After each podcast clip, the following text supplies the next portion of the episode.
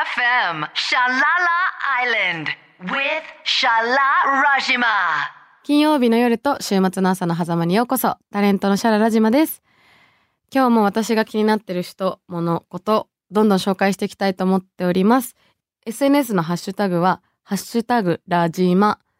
それ以外にもねあのー前回からあのハッシュタグ瞬間メモというのを誕生させていただいてるんですけどあのーハッシュタグラジマの瞬間メモとかでもいい。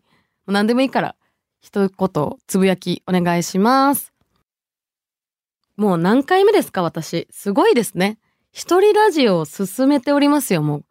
もう、焼きそばさんというゲストを先日初めて迎えつつ、その時もびっくりしましたね。自分の今度一人、一人喋りの方も多分決まってきちゃってて、人と話すのが下手になってて、私普段人と話す方が得意なのに、バカなのかな？みたいな。しかも絶対にもう焼きそばさんに、インタビューされないように私もインタビューしないとって思ったらもうすぐ術中にはまってて。気がついたらインタビューされてたんです。よ 私自分のラジオなのに。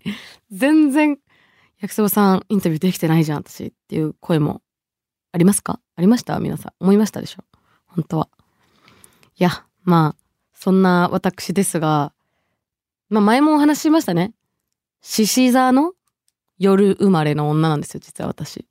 ということでまあ最近獅子座のこの1ヶ月の中で私の誕生日だったわけですが詳細な日にちはね教えないんです私。ホロスコープバレちゃうでしょ？絶対ばらさないんだから。絶対ばらさないんだから。そう運命分かっちゃうから怖くて。あの政治家もそうするらしいですね。これ知ってました？政治家ってなんか誕生日嘘らしいですよ。本当らしいですよ。わかんないけど いやもうもう裏もう疑い出したらね、キリがないんですけど、でも確かにそうだよなと思って。なんか、最近あの、なんだっけな、占い、まあ前から好きって言ってるじゃないですか。最近なんか、三名学っていう占いをやっている方と知り合いまして、三名学って皆さん、ご存知ないですよね？多分私も知らなかったですけど、全然。あの、算数の三に、命の命に学ぶで三名学なんですよ。知ってました？知ってますか？皆さん。その三名学とは、まあもういろんなね、占いがありますけど、三名学はどうやら古代中華の3000年以上前の、その中華帝国の、あの、孔子とかがいた時代なのかな？のなんかこう、戦争の時に誰をどこに配置するかとかをその生年月日で占うみたいな、ま、ある種統計学的な占いなんですよ。だからこう、あの、使われてた占いで、その、それを専門にやっている方と知り合いまして。でも結構、あの、占い界の中でも多分読み解くのが難しい、なんか専門用語、なんかこう、部屋みたいなのがあなんか、9個の部屋みたいなのがあって、どこになん、なんちゃらの星とか、なんかほんと全部漢字なんですよ。もう全部中国みたいな感じで漢字で、それを読み解くのが結構難しくて、やっぱこう専門の人じゃないとわかんないんだなっていうのを見てもらって、私も。そしたらね、あの、私、守護神帝王っていう 名前がついてて、めっちゃ面白くないですかこれ？あなたは守護神帝王ですって言われて、え、守護神帝王って何？みたいな。マジで、これ、あの、ただただ字面に受けてもらいたいだけなんですけど、守護神の帝王、どういうこと？みたいな。なんか結局、意味は、なんかあの、よくわかんなかったんですけど、とにかく、なんか、とりあえずめっちゃあげまんらしいです。そういうことらしいです。で、あのーだから、その、翔くんは本当にラッキーって言ってました。そのなんかあの、私の周りにいる人は私が上げまんだから結構上がってくらしいです。私上がんのかっていうところはあんま答えてもらえなかったんですけど、あれ？みたいな。私で出た結果が唯一守護神帝王ってどういうことだよ。あ、羽生くんと同じらしいです。これ。あ、羽生くん結婚おめでとうございます。同じらしくて。私と羽生くんが守護神帝王だそうです。まあそんな占いをね、やったんですけど、あのー結構、あのー結局三名学は割と、こう、やっぱ戦争で使われてた、あのー統計学的な占いなんで、結構なんか、なんだろうな、政治家の方がやっぱよく使ってるみたいで、あのだからさっき政治家の話が出てきたんですけど、その、あの、政治家の人たちって結構その三名学的に見るとなんか天中殺っていうあんま動かない方がいい時期とかなんかあの厄年的なことですね。そういうことがなんかあったりしてで結構そのあの三名学の方がいろんなパターン説明してくれてマジそうなんだなって思ったんですけどその天中殺が終わったら動くとか天中殺がえっと終わったらそれ大事になるとかっていう人が結構いてそういうの本当に最初から割と計算して動いてんだろうなみたいなあの動きしてるっぽいんですよ政治家が。だから多分本当に教えてないんだと思います。生年月日。だから私も教えないです。どんな話だよマジで。政治家か？政治家かよ確かに政治家政治家かよって感じですけどあのそうなんです誕生日誕生日でもこの時期のこの夏の誕生日って皆さん多分あんま想像したことないんですけど結構切なくてあの小学校入学中学高校とね入るじゃないですか。4月わーってみんな仲良くなってわーって仲良くなってって秋で文化祭があってクリスマスだって3月のでももうお別れみたいな。あれそういえばシャラ誕生日いつだったみたいになって。ん？夏休みだよーみたいな。全員忘れるんですよこの誕生日本当に。本当に。夏休み中の誕生日なんですよこれ。忘れられてるし思い出してももう8月の31日の宿題大詰めの日でもう誰もそんな余裕ないからあの日ではないんですけど私は。なんかこうなんていうんですか。集まろうって言っても集まりづらい時期ですよね。そうだから割と別に誕生日は私そんな楽しいみたいなタイプじゃないんですけどちょっとこうあの今年もやったんですけどこれからはちょっと「あ誕生日ですよ」って言ってとりあえず自分の好きなイベントやるみたいな感じでやっていこうかなって思ってます。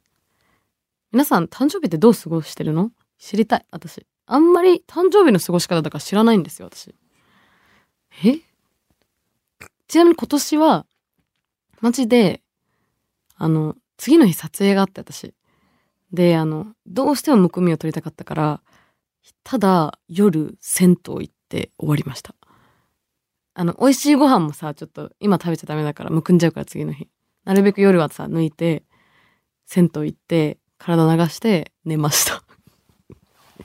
えこれがリアルな誕生日だよね？でも結構。そう思うんだよね。っていうか本当に誕生日なのって疑ったりするんですよね私たまに。あの本当にループしてると思う？みたいな。全部新しい一日かもしれないじゃんみたいな。年は取ってないみたいな。すごいすいません話広げちゃいましたけど、まあ、そんな夏生まれの私夏嫌いって前もちょっとおっしゃいましたかね？話したかな？みんなに。夏嫌いなんですよ。なんか夏生まれって割と夏嫌いな子いますよね結構。そうだからあやっぱ誕生日とかも忘れられるから嫌いになったのかななんか。私やっぱ暑いしあと何よりも私が一番あるのはあの泳げないんですよ。まず日本来た時に本当に困ったんですけどあの小5で来てで小5の段階でプール急に突きつけられるんですよプール。もちろんバングラはプールてか体育の授業なんてないですからねバングラは。であの急に水を突きつけられてもちろんでき何もできないわけで。でなんかいろいろ言って逃げてたんですよずっと。あの体調悪いとか言って。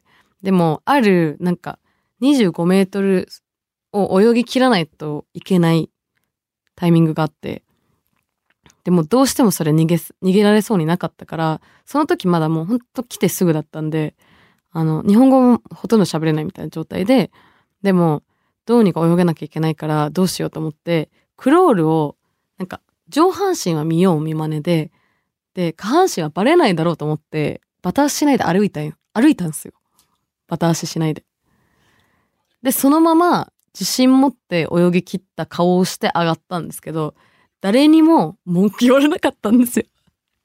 でもこれ多分本当にまだそのなんか入学し編入したての外国人の女の子が本当に本当に泳ぎ切った顔で騙せたと思ってる顔してるって思った先生も生徒も誰も言えなかったんでしょうね。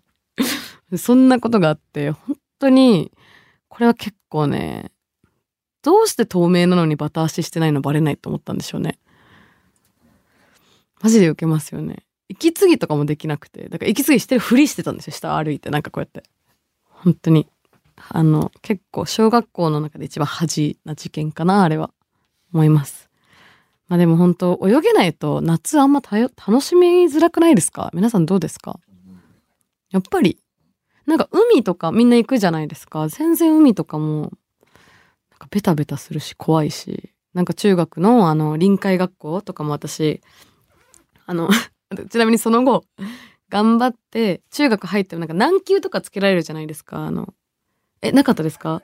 あの、水泳軟球とかつけられるんですよ。おまあ少なくとも王子ではそうだったんですけど、私6級で、で、臨海学校って遠泳しに行く、あのーなんか、修学旅行の一歩手前みたいな中2の時あるやつなんですけど、あのー私6級で、で、6級というのは、水の中に入って落ちてるボールを取れるっていうレベルなんですよね。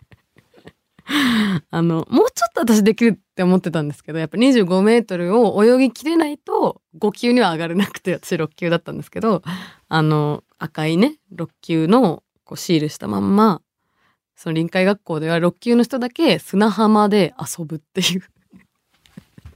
ただ砂浜でライフ、その教えてくれるライフセーバーのお兄さんとかと一緒に、なんか占いみたいなのして、なんか、ただひたすら遊んで、で、一応水は触れさせてくれるということで、なんかこう、なんていうんですか、あの、ゴムボートみたいなやつに、私たち6級の人が、まあ、9人はいましたね。9人と、その、ライフセーバーの先生全員で乗って、あの、海の中、キャーとかやるだけのめっちゃ楽しい会にうちらはなって、で、あの、優秀な、こう、1級とか2級の方はどこまでも泳げるんですけど、3キロ泳がされるんですよ。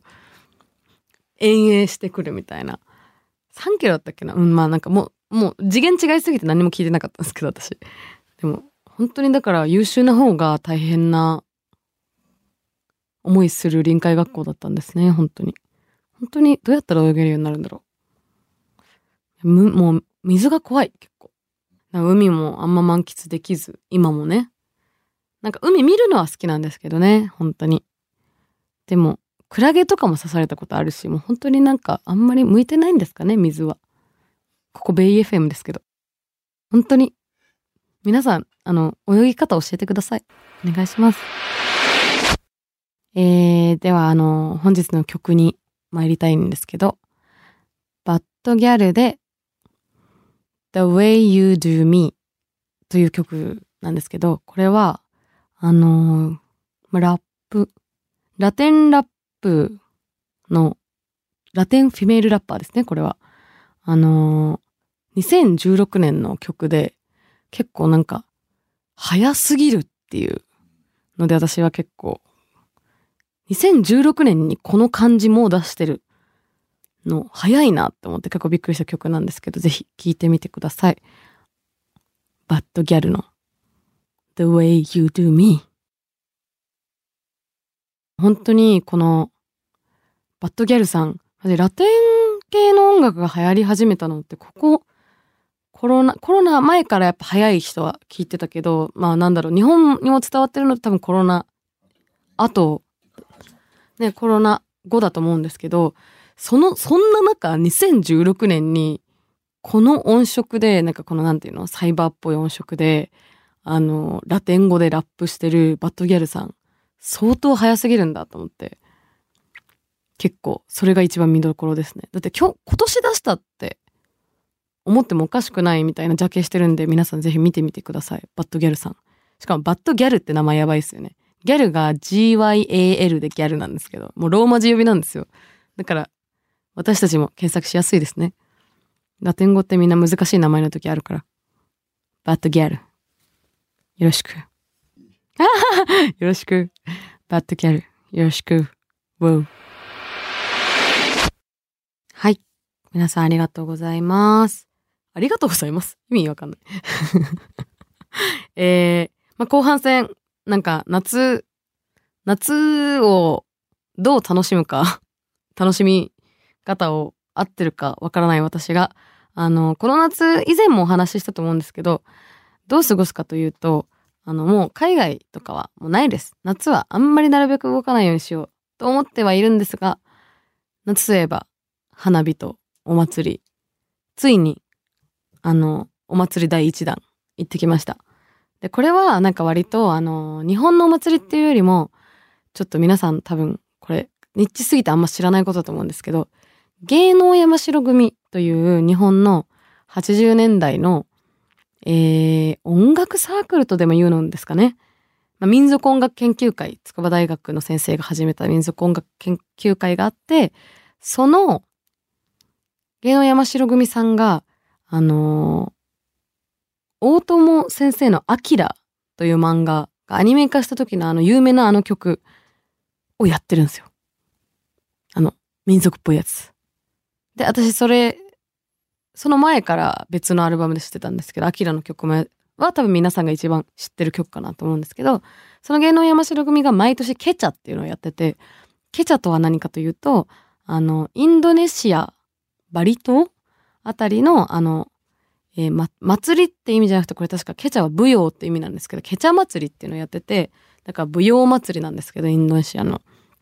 で、それが、その、あの、民族音楽とともに聴けるという、ケチャ祭りに、私は4年越しに行ってきたんですよ。4年ぶりだったんですよね、今年。なんかちょうどコロナもあって全くできなかったのと、その前何かがあってできなかったんですけど、今まではなんか通りすがりにしか見たことなかったんですけど、今年はしっかり見ようと思って、見に行ったら結構、なんかもう、インドネシ、ん？民族音楽？えー、インドネシアの楽器かな？地獄っていう、なんか竹を、太い竹をこう、あの、並べた楽器で木琴みたいに叩く楽器とか、あとガム、えっと、ガムランの演奏とか、あの、そういう珍しい楽器で演奏するんですけど、めっちゃテンポ感が良くて、でも、ただ一個だけ、あれだ、私的にびっくりしたのは、みんな思ったより踊らないんですね。みんな真面目に聞いてました。私も、なんかこういうもう祭りで踊っちゃうぜみたいなノリかと思ったら結構みんな真面目に聞いてて、あ、やばい、私ってやっぱり外国人って思いましたね。これ踊りすぎみたいな。大丈夫こんな踊ってみたいになって結構面白かったです。じゃあその、このケチャで演奏もされてたし、皆さんが多分一番知ってるであろう有名な曲が、映画アキラから芸能山城組で金田という曲です。いや、もともとこの曲は先に芸能山城組を知ってて、で、なぜ芸能山城組を知ってたかっていうと、それ別で広角機動隊で、あの、広角機動隊ってアニメで、SF でブルガリアンミュージック、あの、あーやーみたいなやつ、あの、なんか、ちゃんちゃんみたいな。あの音その SF かける、そういう民族音みたいなのやったのが、あのー結構その、アキラのこの金田が一番最初で結構特徴的だったらしくて、その後、こうやってあのブルガリアンミュージックあんが例えば、広角機動隊に作られていくって流れを、広角機動隊から何この音楽みたいになって、まずブルガリアン音楽みたいに気になって、で、それで知って芸能山城組っていうのがあるみたいになって、それでアキラに使われてるって知ってくみたいな、なんか結構ミックスな流れでしたね。で、なんかこの間のケチャも、あの、ブルガリアン、あの、音楽の合唱みたいな、あの、曲とかやってて、みんなで歌うみたいなやってて、結構すごかったです。はい、そんな感じで皆さんぜひなんか合わせて聞いてみてほしいです。はい、えー、ベイ FM シャララ島、いかがでしたでしょうか？今日はね、なんか自分で決めたテーマ、一個も守ってなかったですね。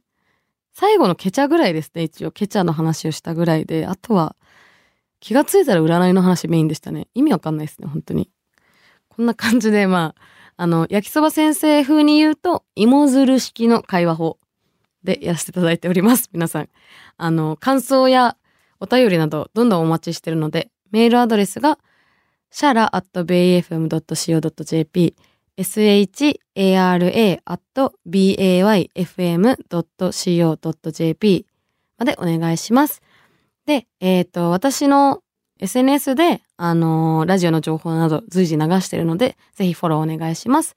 えー私の SNS がアルファベットでララジマ、LALAZIMA で検索してフォローお願いします。あと、ハッシュタグ、ラジマ瞬間メモもお待ちしてるのでね、よろしくお願いします。最後になっちゃったけど、今日のこれだけは言わせて誕生日は絶対ばらさない方がいい。はい。以上、シャララ島でした。ありがとうございます。Bay FM シャララアイランド with シャララ島。